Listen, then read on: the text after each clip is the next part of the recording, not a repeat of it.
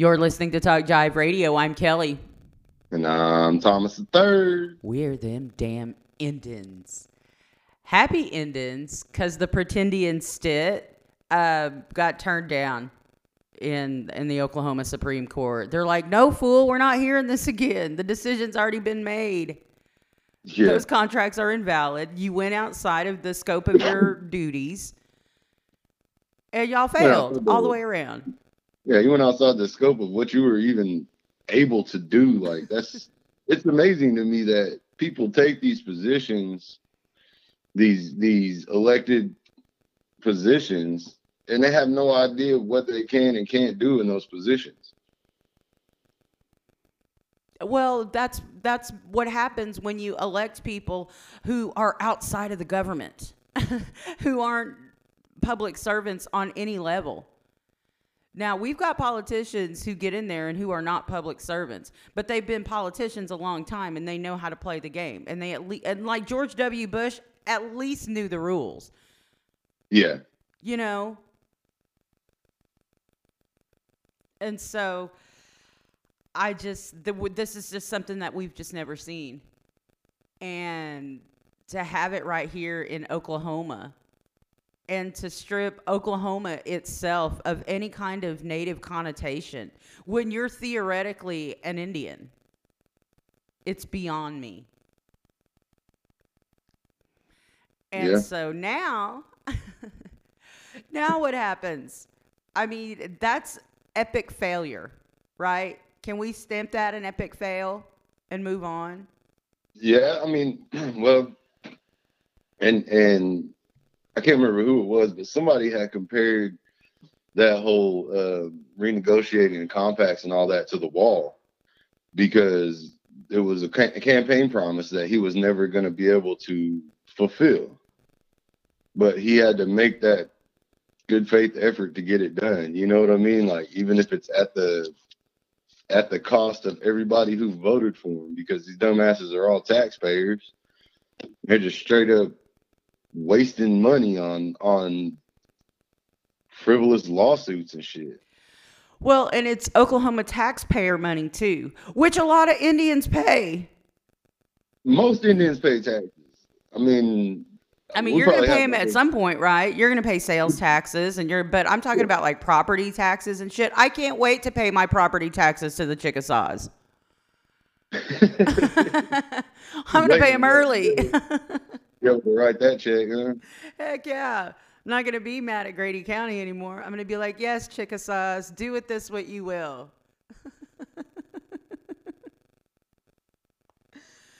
So, okay, my big question is, what happens now for the Comanche Nation and the Otoe-Missouria tribe? In the grand scheme, they're ostracized from OIGA, Oklahoma Indian Gaming Association. I don't know how that's gonna work. I mean, they burned bridges. They shot their shot, you know, and missed terribly. So that is unfortunate, but that's what their leaders. That's a decision their leadership made. So, I mean, as a tribal citizen, would that make you nervous if that was your tribe kind of on its own island?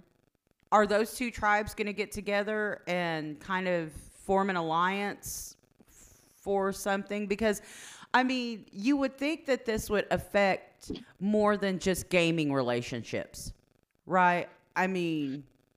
Yeah, well, you would think that, but... I mean, in the grand scheme of things, it's isolated to that gaming world, you know. So, like them being ostracized from OIGA, that doesn't ostracize them from the National Indian Gaming Association. You know what I mean? And it doesn't necessarily. I mean. Were those tribes really in good standing with all the tribes around them already anyway? Like, no, we already know that's a no. Yeah, so I mean, how much damage can you really do is on, like, on that front? You know what I mean? Like, well, there's already not a whole lot of people working with you anyway. Like, they're just kind of. Well, and that's one thing that we heard reverberating through the Kiowa tribe and a lot of their membership is, what do you expect from those Comanches? Kind of thing. You know, I mean, seriously. Well, I mean, I'm not even being facetious about that. Yeah, it's that natural rivalry. You know, like, Kiowas and Comanches are like dogs and cats or something, you know what I mean? Like, when they finally decide they can live peacefully together, it's usually a pretty good existence. But all the rest of the time is like just running and chasing and barking and clawing and yeah, like, I don't know. You are right. You are right indeed. So, but it's like I said, I just wonder,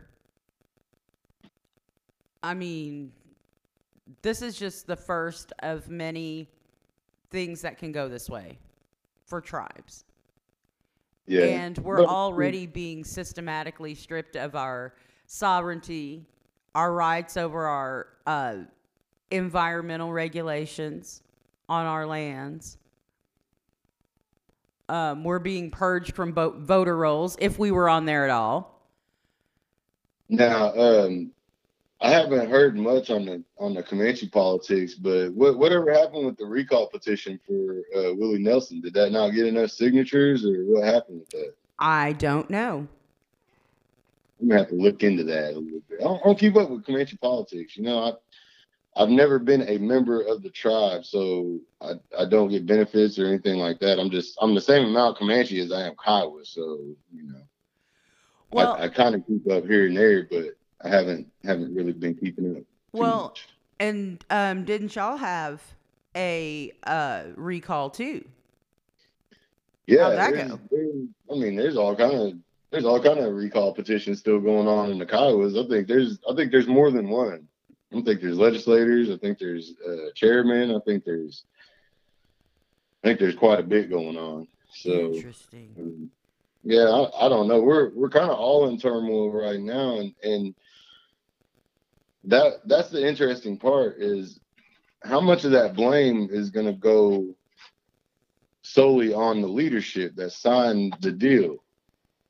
You know what I mean? Like, if you were to get Willie Nelson out of there, I don't think it would take much for other tribes to be willing to work with Comanches. You know what I mean? Like where that reputation may fall more on the leadership than the actual tribe itself. Absolutely.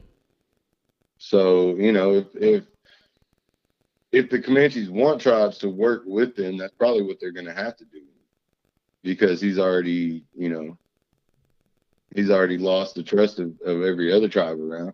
And if you're the Comanche tribe, I mean, you have to deal with the Kiowas and Apaches regardless of whether you like it or not. I mean, you have all that KCA land that's just lumped together, and you don't get to just be, oh, we're just this sovereign nation and we don't deal with anybody. Like, that's just unfortunately not the way it is. Well, I think that there is a lot to consider. But, you know, I just don't know enough about the Otoes and their government. See, I don't either. I don't know hardly anything about the Otoes at all. So that's on that other side of 35. Where the tribes east and west of 35, generally it's like east and west side story of 35. Yeah. Yeah, like we'll meet up at I-35 and have a snap dance battle. Meet up at the Myriad Gardens. Yeah, we'll meet up at that goddamn museum that's never going to get finished. And what one group will come from the north bank of the Oklahoma River, and one will come from the south bank. Wouldn't that just further divide us, though? I mean, that's pretty much all we are. That's all tribes are. We're very divisive people. I mean, they still call, like, divisive politics tribalism. But, you know, I think, too, that this is just, I'm kind of with you, this is just another thing in a long history of things that tribes are going to bitch about each other for. Yeah. I mean, we were so close with United with Oklahoma and everything. We were so close. Yeah. And it was right there, man. And you know, a couple tribes just couldn't hold it together. Had to make that under the table deal. And I don't think it was so much as the under the table deal that pissed everybody off. It was the fact that they were in everybody's faces saying how loyal they were to United for Oklahoma, and then turned around and did the underhanded deal. You know, yeah. Just say you're not going to do it. Just say, you know what, we kind of want to do our own deal here. Instead of all that. But, you know, I don't know. Everybody's got their reasons. Everybody votes in their own leadership. So, and again, I think that this is a fine example of you get what you get when you don't vote. Yeah. You deserve everything you get. Deal with whatever's in there, you know? Yeah, that's right. But, I mean... How do you go back, like KCA, like, you know, they still have to have KCA meetings. Like, yeah. How do you go, like, do you just go in there and, like, pretend like nothing happened? Like, do you just go in there and stuff, fellas? Oh, no, I've never been in a KCA meeting, so I don't know how intense those are anyway. They're really not. Not any that I've ever been to. It's just a lot of stonewalling. Stonewalling and posturing? Yes. All of that. And tabling of items.